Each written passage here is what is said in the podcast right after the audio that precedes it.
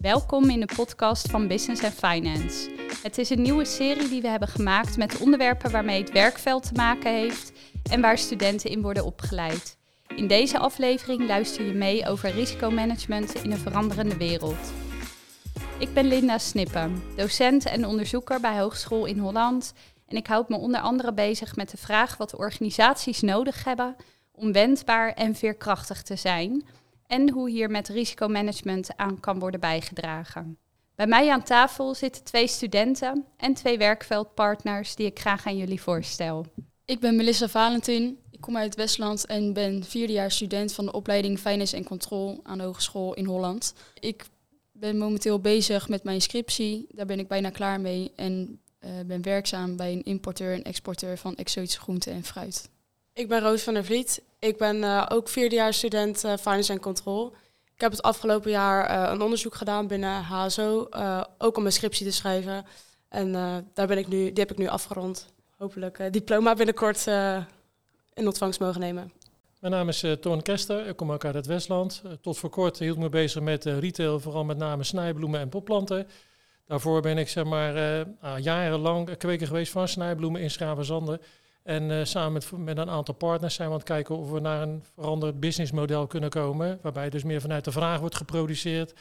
Als dat je vanuit het product naar de markt toe gaat produceren. En dan maar afwachten van ja, of het juiste ding doet op het juiste moment tegen de juiste prijs. Mijn naam is Tim Berkhout, mede-eigenaar van het Kaapplateau. Uh, we hebben twee winkels. We komen uit Spijkenisse, een mooie winkel in Roon en een mooie winkel in Spijkenisse.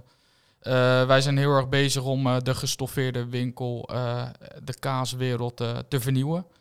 biologisch, duurzame producten, daar spelen wij momenteel erg op in en is een behoorlijke uitdaging. Dankjewel. Nou, we vinden het belangrijk om ehm, samen te werken met het beroepenveld, onderwijs en onderzoek. En om zo samen eigenlijk de ehm, ja, uitdagingen te bekijken die er leven. Dus het is heel mooi dat we hier met elkaar aan tafel zitten. Uh, we leven in een veranderende omgeving en die wordt ook wel de VUCA-wereld genoemd. Uh, dat staat voor volatiel, onzeker, complex en ambigu. Nou, dat merken we onder andere aan trends waar we allemaal mee te maken hebben, zoals duurzaamheid. Nou, dat heeft echt impact op heel veel wat we doen. Technologische ontwikkelingen, klimaatverandering. Nou, je kan nog wel meer van dat soort trends noemen. Um, en nou ja, wat belangrijk is hè, voor organisaties, is dat ze ja, kunnen dealen met die trends die zich afspelen in de externe omgeving. En hoe ga je daar nou mee om als organisatie? Nou, daar gaan we het straks over hebben. En uh, voordat we dus echt de diepte ingaan, ben ik ook benieuwd naar hoe jullie het begrip risicomanagement uh, opvatten. Wat betekent dat voor een student? Wat betekent dat voor een ondernemer? Waar hebben we het eigenlijk over als we over risicomanagement spreken? Nou, als we over risicomanagement spreken, heb ik het meer over hoe kun je de risico's die er aankomen en die er zijn, hoe kun je die uh, dekken. Oké. Okay. Voor mij. Ja.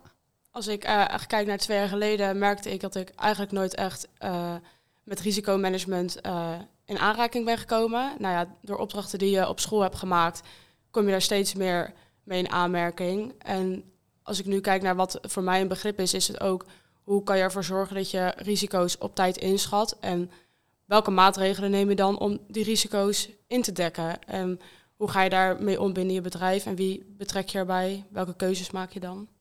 Ja, dus vooral ook heel erg vooruitkijken. Ja, dat is waar je weten het over hebt. Waar je als organisatie staat en ja, welke veranderingen komen er uh, in, de, in de lopende tijd en hoe ga je daar dan mee om? Nou ja, wat ik natuurlijk wel belangrijk vind met risico is van uh, je komt allemaal in een bestaande wereld, noem ik het maar. Uh, en die sukkelt, als tenminste, die ontwikkelt door eh, op een manier die al jarenlang, laten we zeggen, functioneert. En eh, laten we zeggen, bijvoorbeeld corona of andere terroristische aanslagen of dat soort dingen. Ja, hoe ga je daar dan mee om met risico? Hè? Ik bedoel, normaal ondernemen, daar zit altijd risico in. En daar kan je wel een aantal modellen voor maken. Hè? Maar nou, wat ik al zeg, van uh, modellen zoals een corona, ja, wie had dat gedacht dat zoiets uh, op je pad komt en uh, wat voor impact dat heeft. En zeker voor twee jaar lang al. Ja. Kijk, een paar maanden best, maar twee jaar lang. Ja, hallo. Ja, ja het, het risicomanagement bij ons, uh, echt als ondernemer, um, was de afgelopen twee jaar zo lastig eh, in te schatten. En welke modellen we ook hebben gemaakt om naar voren te kijken. Ehm, ja, was na een week kon het weer in de prullenbak gooien. Wat we hadden gedacht. Eh, dus dan ga je eigenlijk uh, korte termijn ondernemen, impuls aankopen. wat je op dat moment denkt dat het beste is. nou, dat heeft gelukkig bij ons goed, goed uitgepakt.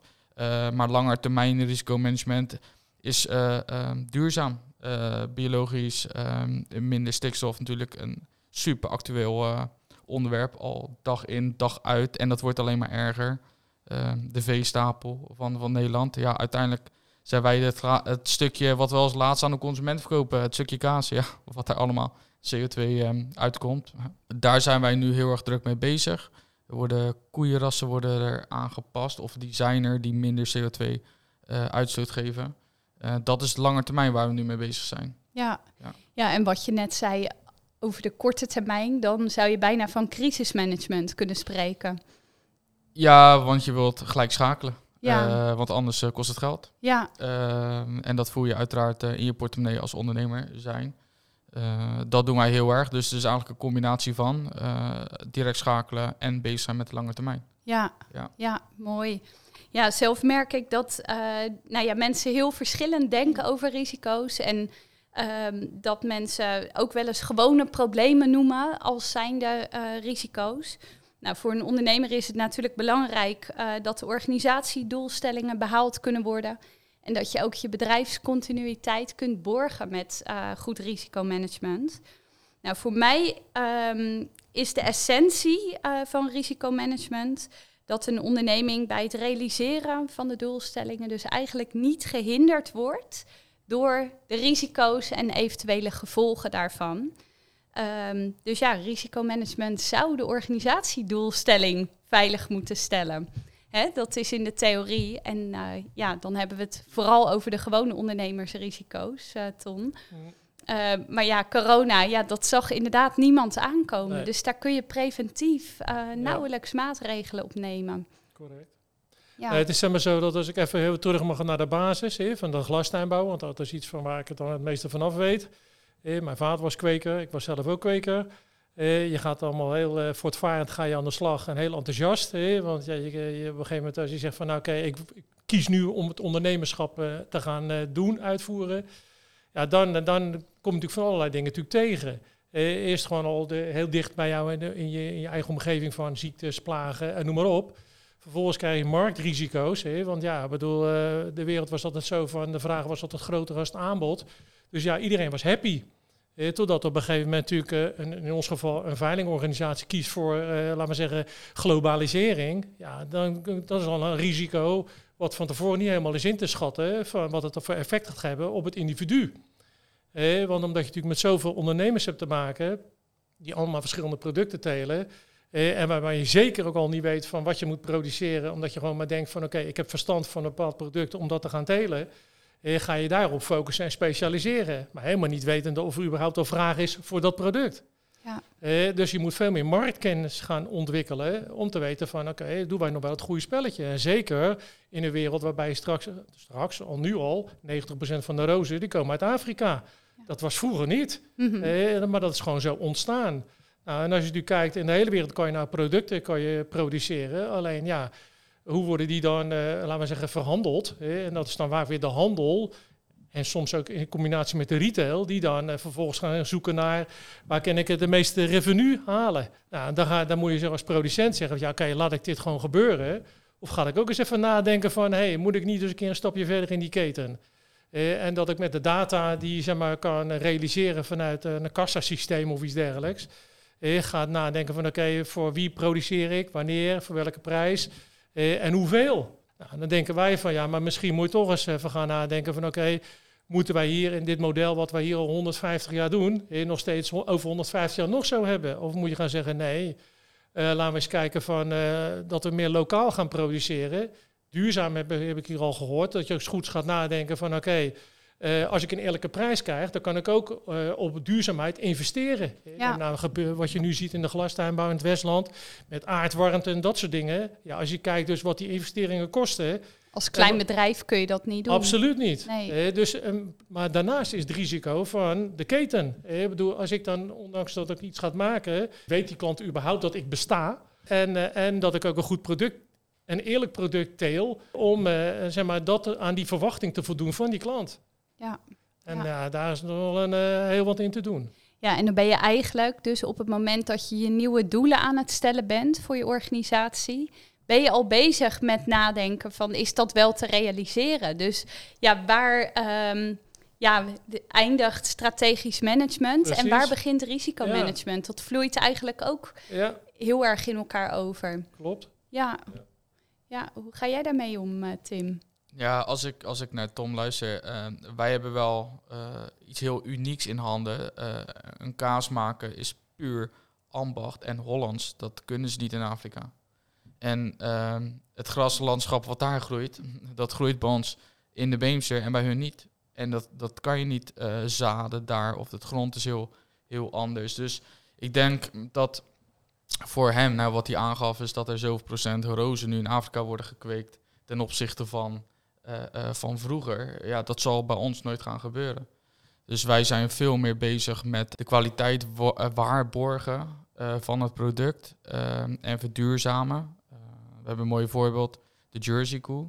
Dat is een koe die kleiner is, minder uitstoot heeft. Normaal heb je 10 liter melk nodig om een kilo kaas te maken, gemiddeld. En van de Jersey koe is dat 7 liter. Nou, de Jersey, Jersey en Guernsey voor de eh, Franse kust, eh, Engels gebied natuurlijk.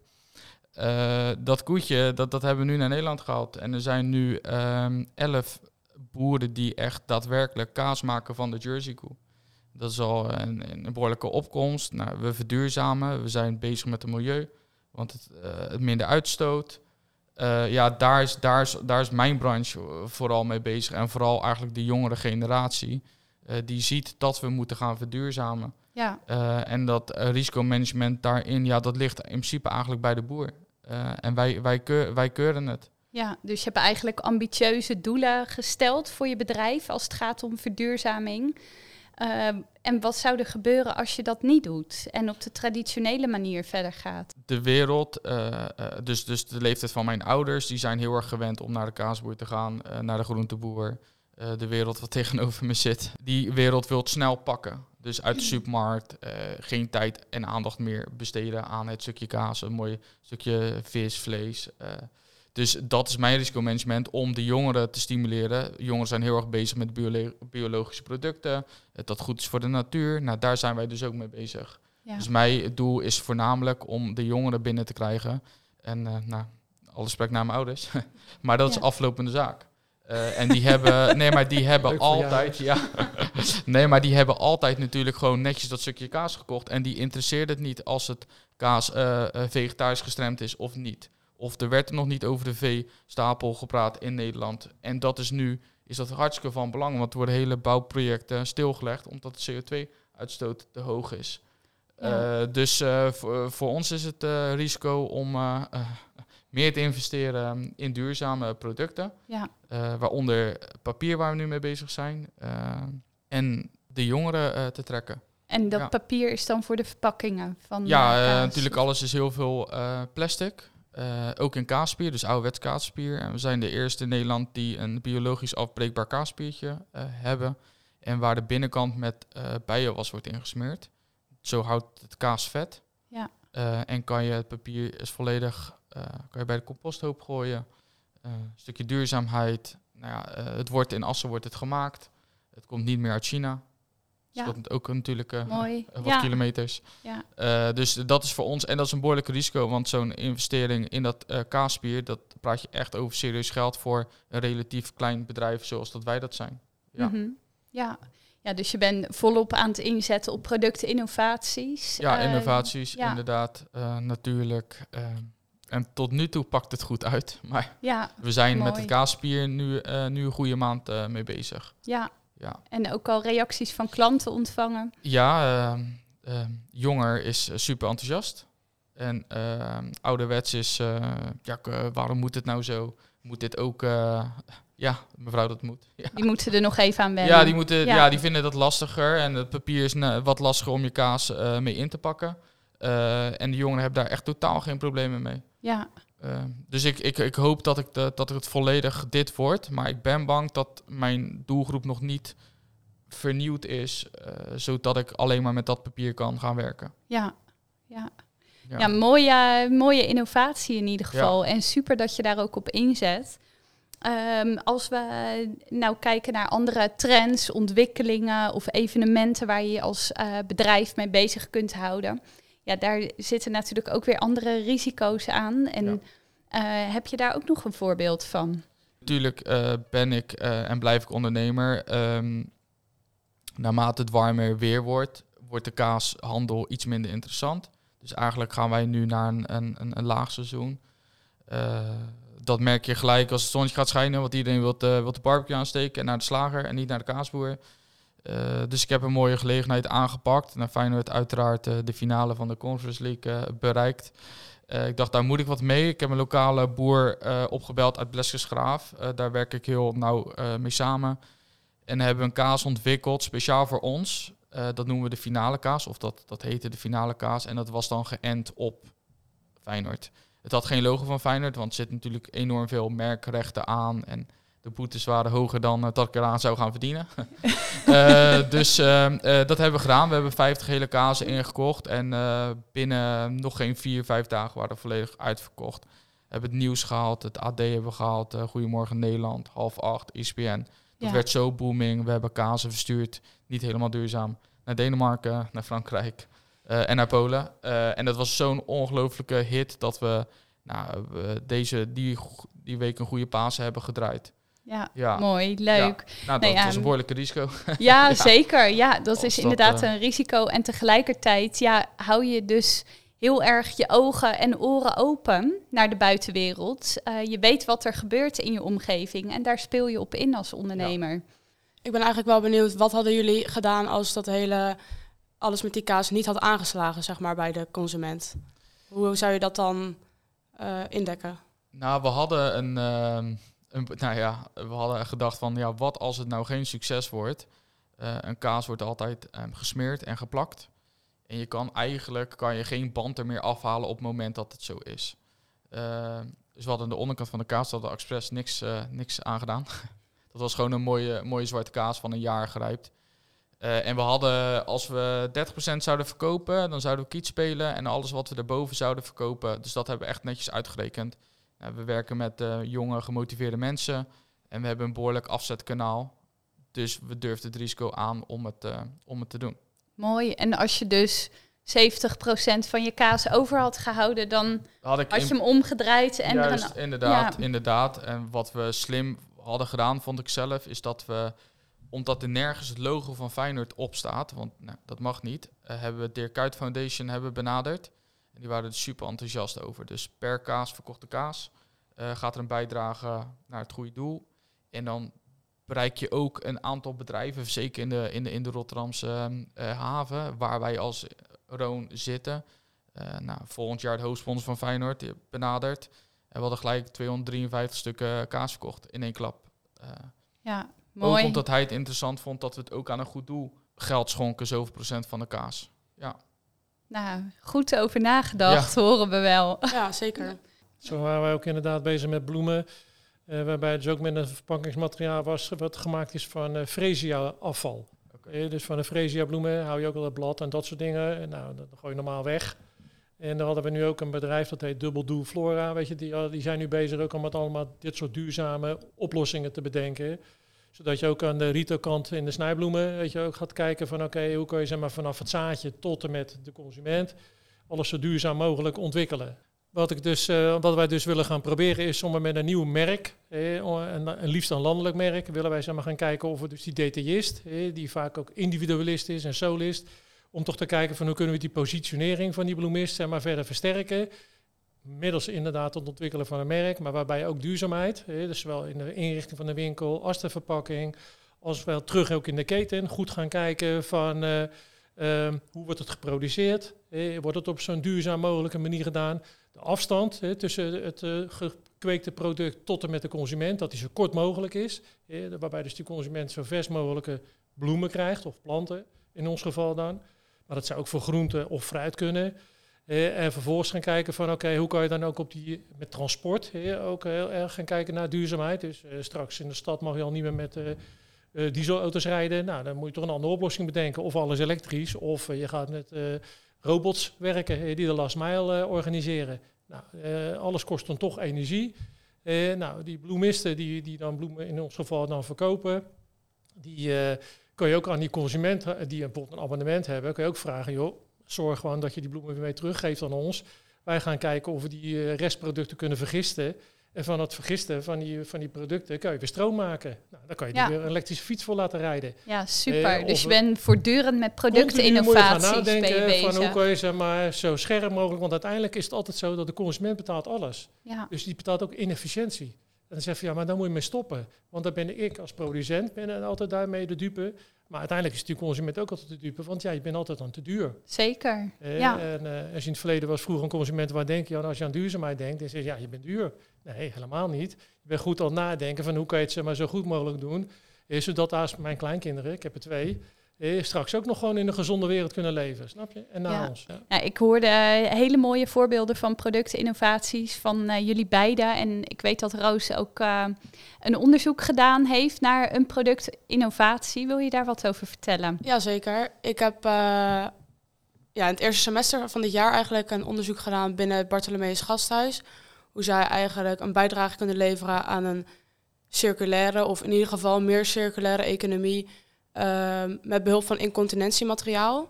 Het is een, eh, ja, een eh, organisatie dat gericht is op ouderenzorg. En eh, daar kan je voorstellen dat daar heel veel incontinentiemateriaal per dag doorheen gaat. Ehm, ja, sommige ouderen die dragen het alleen in de nacht, maar sommige ook de hele dag. En het gasthuis bestaat al meer dan 650 jaar, dus we zijn ook aan het kijken hoe kunnen wij er nou voor zorgen dat we nog langer blijven bestaan en ehm, wat moeten we daarvoor doen? Dus vooral hoe, hou je, hoe laat je een positieve footprint achter? Dus ze hebben nu aan mij gevraagd om een onderzoek te doen op welke wijze zij dat materiaal zo in kunnen zetten dat er ook nog wat voor terug kan komen. Ja, dus dat er niet alleen maar afval ontstaat. Ja, want er Ja. is natuurlijk zoveel afval in de zorg. Want dat incontinentiemateriaal komt al uit een verpakking. Je gooit het weg. Maar eigenlijk zit er ook wel materiaal in dat incontinentiemateriaal... wat je gewoon kan hergebruiken. Dus nou, ik heb een onderzoek gedaan en eigenlijk blijkt dat je uit het plastic wat daarin zit...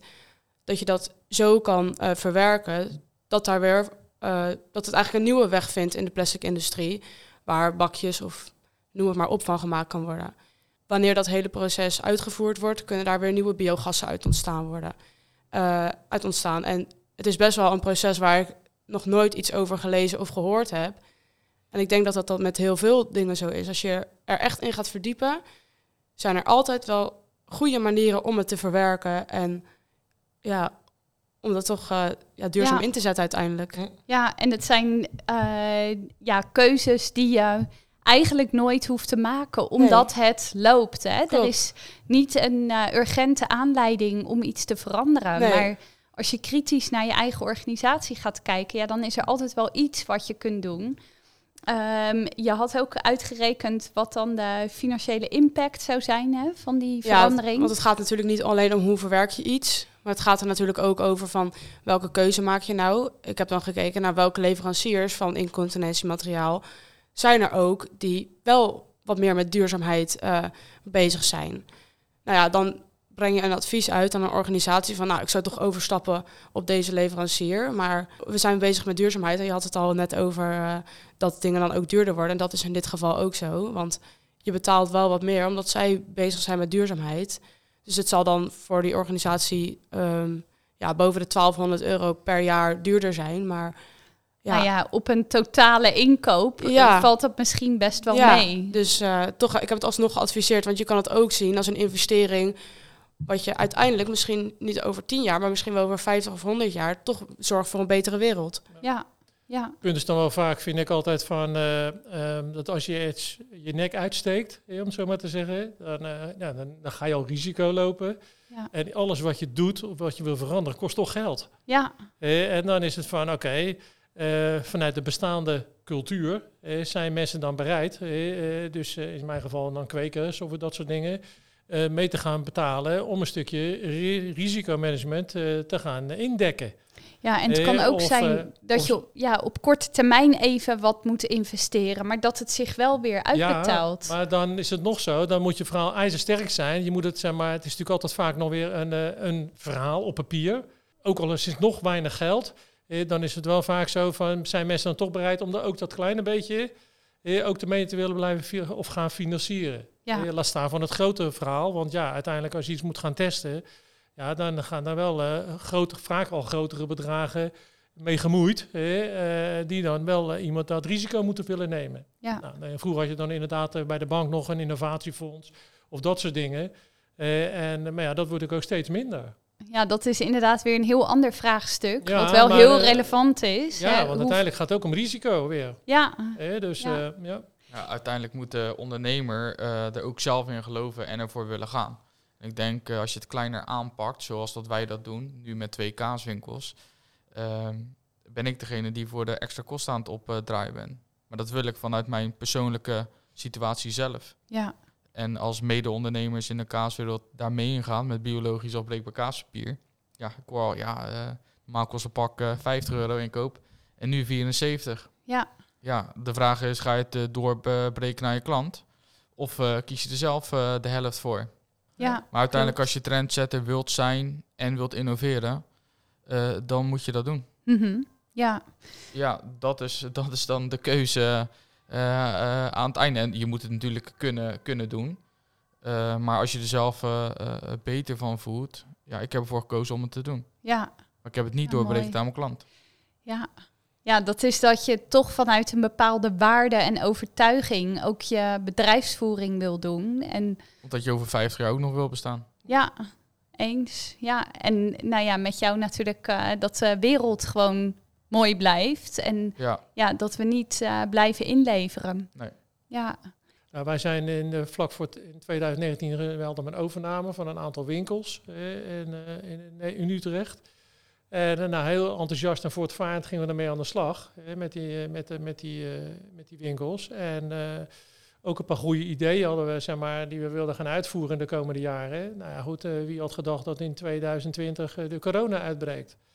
Eh, vervolgens zie je gelijk van dat de bloemenhandel, de inkoop, eh, een voorbeeldje te noemen, eh, in het verleden kostte een bepaald bloem, Andersen bijvoorbeeld in dit geval, kostte 50 cent inkoop. En eh, naarmate de corona vorderde, kostte die 1,60 euro. Ja, dat is drie keer zo duur. ja, Weet je? En dat gebeurt gewoon omdat het corona is. Eh, omdat dat, laten we zeggen, de schaarste ontstond. Eh, en daardoor, laten we zeggen, die prijzen enorm... maar ja, die kan je niet doorberekenen aan die klant. Eh, dus eh, nou, dan had je ook, zeg maar, hadden we een eh, partij die, waarbij we dus sa- samen mee werkten. Topbloem in dit geval. Waarbij we dus zeg maar voor tegen een vast bedrag boeketten moesten leveren. Want internet nam al toe, de verkoop. Maar het bedrag wat we voor de boeket kregen, die echt volgens bepaalde specificaties zeg maar, gemaakt moesten worden, met echt bloemen die er ook in moesten zitten, dat we gewoon niet uitkwamen met uit de kostprijs. Ja. Eh, Dus dat je en- kostprijs hoger bent- was dan precies, je verkoopprijs. Je bent wel een Ja, verplichting aangegaan en, eh, daar moet je ook aan voldoen. Ja, Nou, dus dat soort dingen, zeg ik van ja, dat is dan niet helemaal te overzien. En zeker niet als het zo lang duurt. nee, Kijk, en een paar maanden ja. prima, maar twee jaar, eh, dat is wel erg lang. zeker. Ja, en waarschijnlijk had je zo'n grote prijsstijging ook Ja, nog niet eerder meegemaakt van je inkoopprijs. Ja, en Dus- normaal gaat het heel organisch. Maar nou ging het natuurlijk in zo'n korte tijd zo snel. ja, Ja, weet je. Dat, eh, en daarna kom je bij dat ook met, eh, eh, met de corona hadden we natuurlijk ook best wel mensen die natuurlijk ook gewoon eh, uitvielen. Omdat bijvoorbeeld zij zelf corona kregen.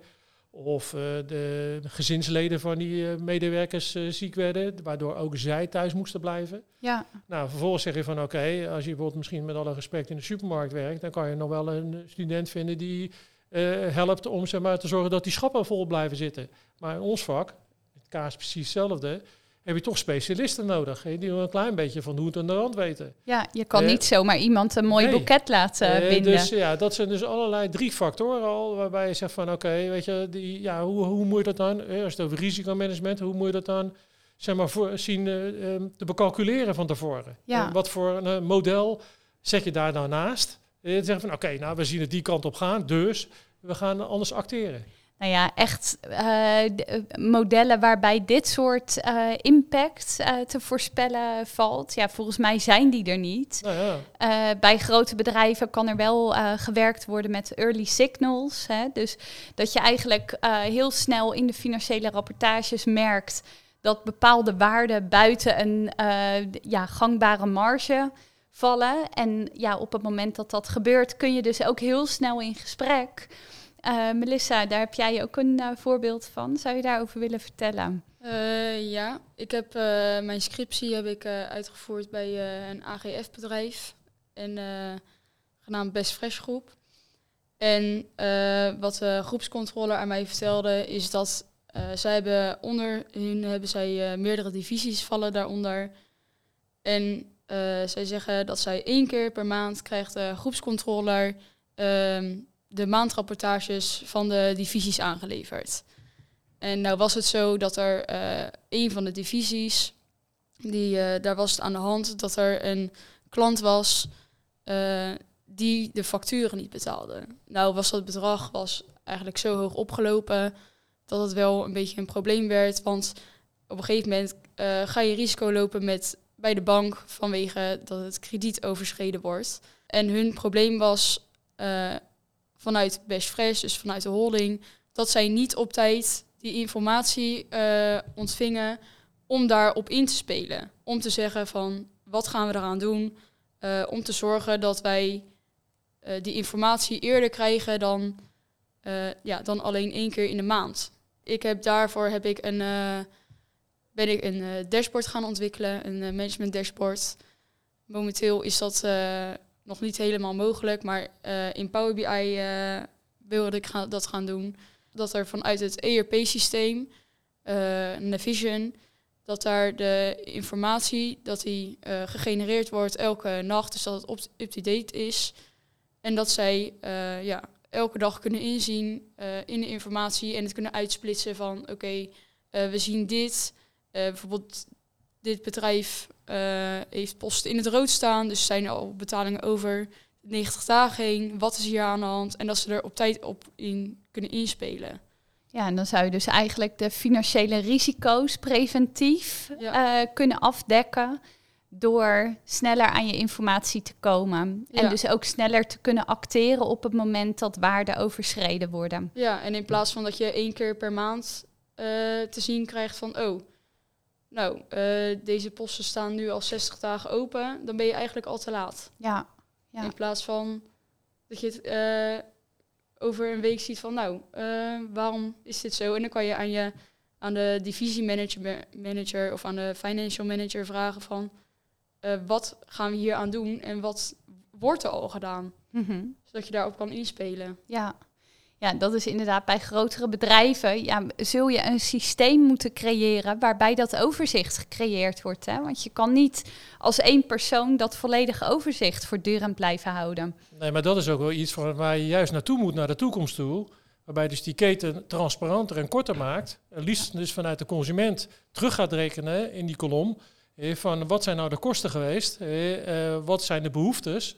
En hoe kun je dan dingen gaan voorspellen? Eh, nou, dan kan je ook met intelligente software kan je ook gaan nadenken van oké, hoeveel moet je maken, waar ik, waar ik net in het begin ook over had. Eh, maar dat betekent wel een gedragsverandering. Ja. Eh, en dat is natuurlijk ook vaak van ja, als je dus alle de keten allemaal als losse elementen aan elkaar hangt, dan denk je ja, wat heb ik er voor belang bij? Weet je wel, dus wij zeggen ook van kan je nou ook een model gaan bouwen? Dat is ook een beetje mijn droom. om te zeggen van nou weet je, ehm, ik ben producent van producten, maar ik wil toch eigenlijk liefst uh, aan die andere kant zitten. Of in ieder geval daar mede partner van zijn. Zodat ik denk, uh, en dat gaat niet van de een op de andere dag, maar door de jaren heen bouw je informatie op. Mm dat doet de retail ook. die hebben natuurlijk voor, ik weet niet hoeveel jaren hebben ze al data leggen. En dan denk ik van, ja, die werken daarmee. Maar ik als leverancier heb altijd maar zo'n klein stukje wat ik weet van wat, de, wat die data van die uh, groot winkelbedrijf in dit geval dan bijvoorbeeld is. Of van een bloemist in ons geval. Ja, en daarmee zeg je dus eigenlijk ook van ik zou niet alleen vanuit één organisatie uh, risico's of uitdagingen willen bekijken, maar juist vanuit een keten. Juist, omdat je dan ja. maar ook gaat kijken van oké, hoe kun je dat risico dan ook delen Ja, Eh, zowel de revenuen als de risico's delen in die kolom. ja. Het maakt Eh, je nou. daarmee minder kwetsbaar. Ja, kijk, een voorbeeldje eh, wat ik toen in de vorige keer ook eens aangaf. Mijn zoon die heeft in de tijd ook bij eh Friesland Campina gewerkt. Nou, die boeren bij Friesland Campina zijn mede-eigenaar eh, van al die merken die ze ontwikkelen. Ja. Aangezien je dus zeg maar, in de zuivel heb je natuurlijk maar als het ware drie hele grote spelers. in Nestlé, Danone en Friesland Campina. En die partijen die moeten zeg maar, zich, die concurreren dan bij de grote retail, noem ik het dan maar, in hun geval.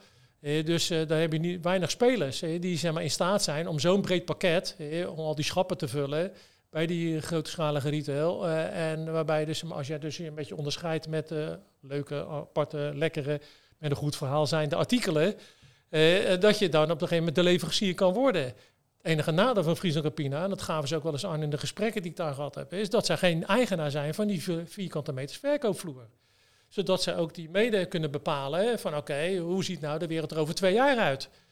Wat, zijn, wat zijn de trends bij die consument? Hoe kunnen we daarop inspelen? Want dan kan je ook op je communicatie en marketing kan je daar ook eh, op in gaan spelen. Mhm. Eh, en zodat ook de leverancier weet van oké, wat moet ik nou doen en wanneer Ja. en hoeveel en dat soort dingen. ja, dus dat dus dat vraagt om de... een hele andere mindset Ja, eh, zeg maar in die kolom. Nou, dat is wel iets van, naar mijn gevoel, ik ben eigenlijk wel de auto voor, maar laten we zeggen dat de volgende generatie zich daar bezig moet gaan houden.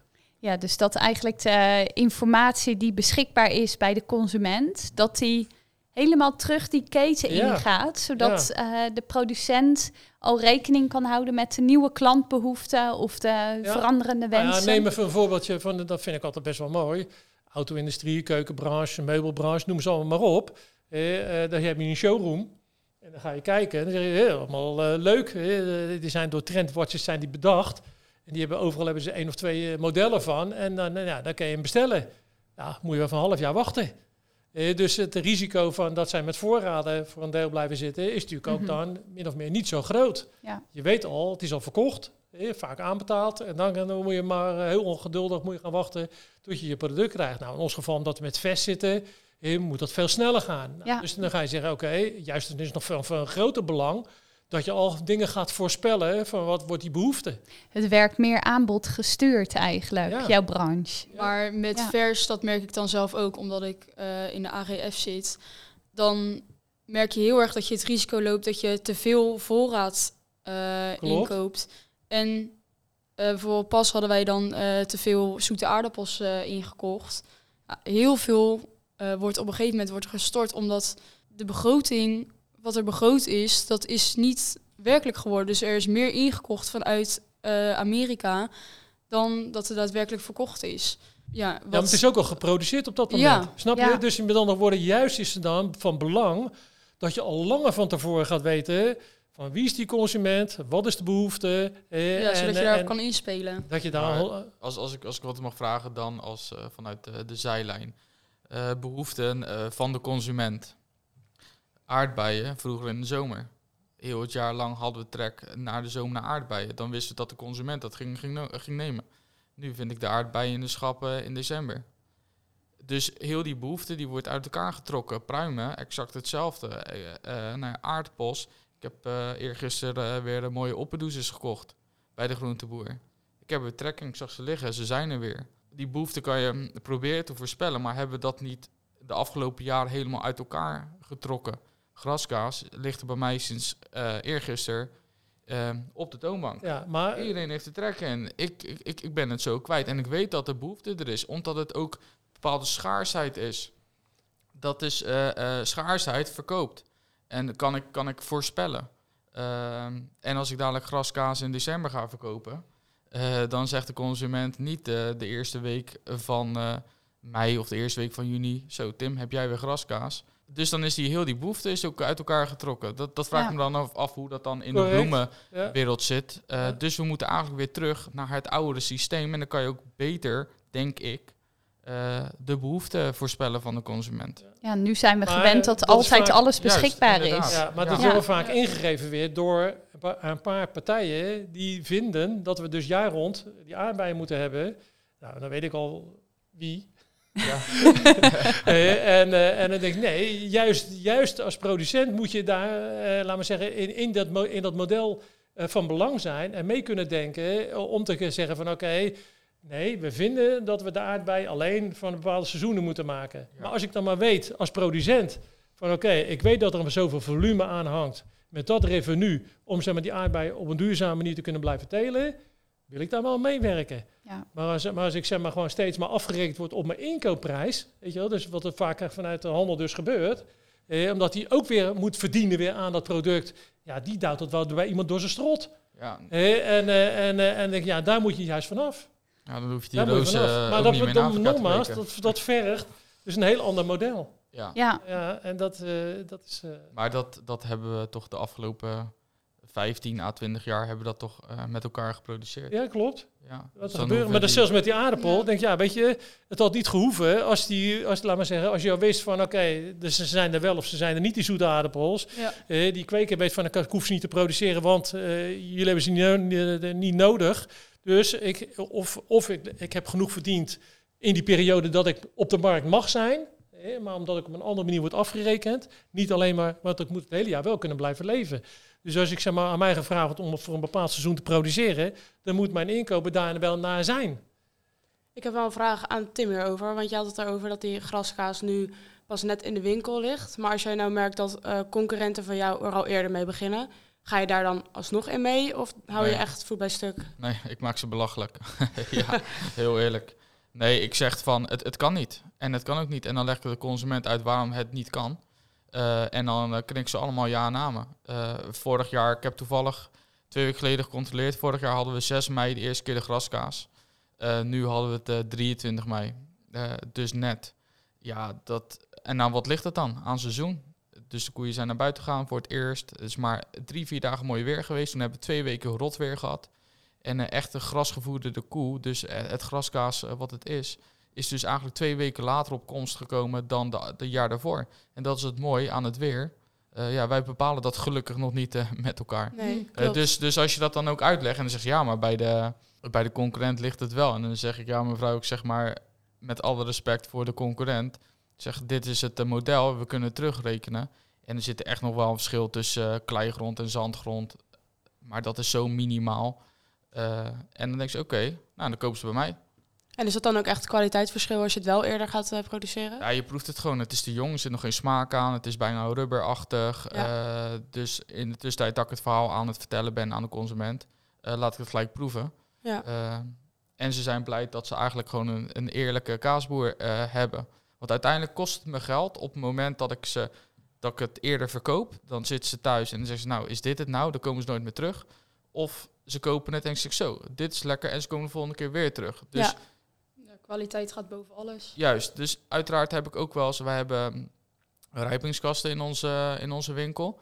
Dus elke kast heeft zijn eigen temperatuur en zijn eigen luchtvochtigheid. Uh, ben één, ik denk dat ik de enige in Nederland ben. Dus één man in Den Haag die heeft er één. Uh, en er ligt een hele mooie uh, Bridemo uh, uit Parijs. En dan willen ze per se die Bridemo. En dan is die nog niet rijp. En dan vertel ik van nee, het kan niet. En dan kijken ze je aan van, meen je dat nou? En dan zeg ik ja. Ik zeg, ik heb nu een camembert die vele malen mooier uh, rijp is, smaakvoller, uh, wel goed. En daar geniet je nu wel van. En dan eigenlijk van de tien consumenten nemen het negen nemen de camembert mee en één niet. Nou ja, die hoort dan ook niet bij mijn winkel. En hoe kijk je dan naar al die producten die wel, zeg maar, een Brie de Mo, die ligt wel gewoon door het hele jaar in de supermarkt. Hoe kijk je daar dan naar? Uh, nou, Briemo ligt ook niet heel, de, nee? heel het jaar. Uh, in de supermarkt uiteraard wel. Ja. Uh, maar het topseizoen is eigenlijk vanaf maart tot en met halverwege september. en dan daarna gaan we over naar Brie de Melun. dat is wat vetter.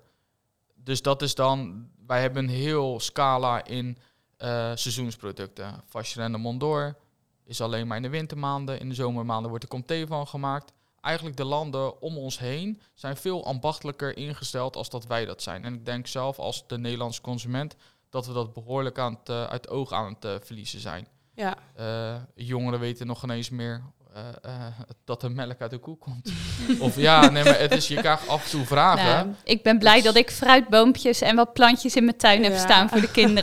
Maar ja, nee, maar, dat, uh, nee, maar zo, zo, zo moet het ook. En uh, nou, in de zomer dan groeit een aardbei aan en in de winter niet. Ja. Dus uiteindelijk denk ik dat we met elkaar moeten... en daar zal de industrie gehoor aan moeten geven... want uiteindelijk draait heel de wereld om geld. eh, is wat ze, wat ze zelf willen. Kijk, als je één Tesla rijdt, je kan er toch niet in twee tegelijk rijden. Eh, dus we moeten eigenlijk weer de consument heropvoeden. Uh, en dat kan dan ook weer met duurzaamheid. Ja, ik hoor voor het eerst in mijn leven dat rozen in Afrika worden gekweekt. met alle respect voor de industrie. En dat zal helemaal uitgedokterd zijn enzovoort. Denk ik, nou, rozen, tulpen, toch een oer-Hollands product. Dat zou dan toch wel weer gericht moeten worden naar de maanden dat het er is. Ja. En misschien zit ik dan compleet fout, hè? Ik bedoel... Uh, nee, maar dat, dat kijk ik nogmaals. Het was alleen maar ook een kwestie van uh, geld.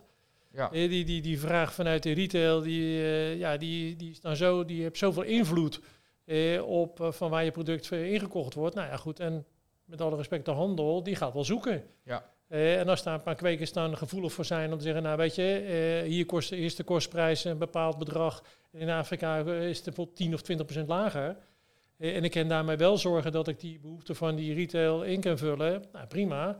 Eh, alleen, ja, als je het echt alles gaat dan meewegen in duurzaamheid en alles eh, van wat het dan echt zou moeten kosten, ja, dan denk ik niet dat je daar verstandig aan doet om daar die dingen te gaan produceren. Maar waarom is dat bij de Nederlandse consumenten zo gecreëerd? En als ik dan al heel dicht bij ons kijk, naar de Belgen bijvoorbeeld, die hebben veel meer respect voor eten, het, wat ze drinken, ja, ze aandoen. Ze waarderen, ja, goede kwaliteit. Ja. Terwijl eigenlijk, want de prijzen in de supermarkt zijn absurd laag bij ons. Voor een litertje melk. Ja.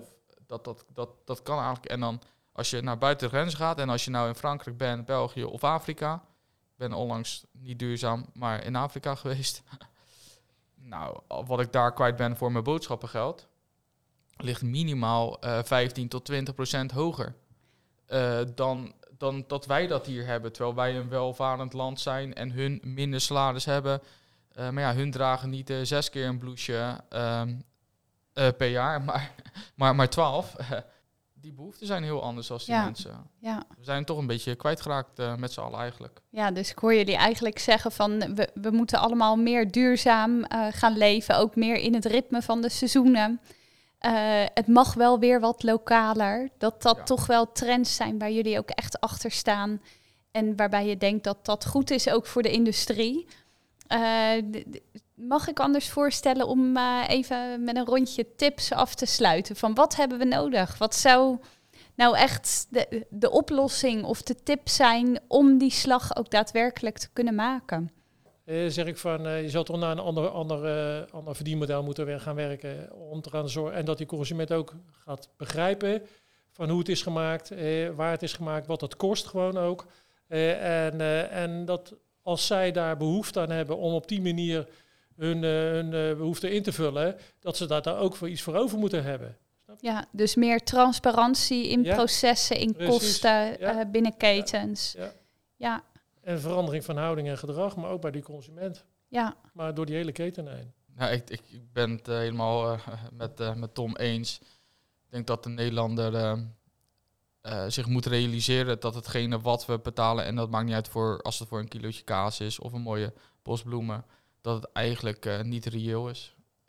en degene die, dat, die dat merken, dat zijn de producenten zelf. En als ze die behoefte willen, willen creëren, dan zal de consument er ja, iets, voor, iets meer voor over moeten hebben. Ja. Dames, hebben jullie nog een gouden tip of een wens om uh, duurzamer uh, nou ja, te leven? En ja, misschien ook uh, een tip aan bedrijven hoe ze beter met risico's kunnen omgaan? Nou ja, qua duurzaamheid denk ik dat het niet alleen bij de bedrijven ligt in de keten, want die zijn er wel heel erg mee bezig. Maar ook bijvoorbeeld, net als bijvoorbeeld voedselverspilling uh, het grootste gedeelte is de consument. Het grootste percentage die voedsel verspilt. Ja. Dus uh, niet alleen bedrijven zelf moeten ermee bezig zijn, maar mensen thuis ook. Dus Let houding en gedrag. ja. ja. Ja, we denken al uh, vanuit andere waarden en we moeten er ook naar gaan handelen. En wat we daarvoor nodig hebben, dat is dus meer inzicht in hoe productieprocessen verlopen, hoe dat gaat over de ketens heen. Uh, maar ook het gedrag van consumenten, waar wij zelf natuurlijk ook bij horen. Um, ja, dat we ook uh, doen wat we vinden. Dat, uh, Nou, als ik daarmee mag afsluiten, heel erg bedankt voor jullie deelname. En uh, ik denk dat we een heel mooi gesprek gehad hebben zo met elkaar. Dankjewel, graag gedaan. Dankjewel. Je hebt geluisterd naar de eerste aflevering van Business and Finance van Hogeschool in Holland. Dit was de aflevering over risicomanagement in een veranderende wereld. De volgende aflevering gaat over persoonlijke ontwikkeling en stage. Tot dan!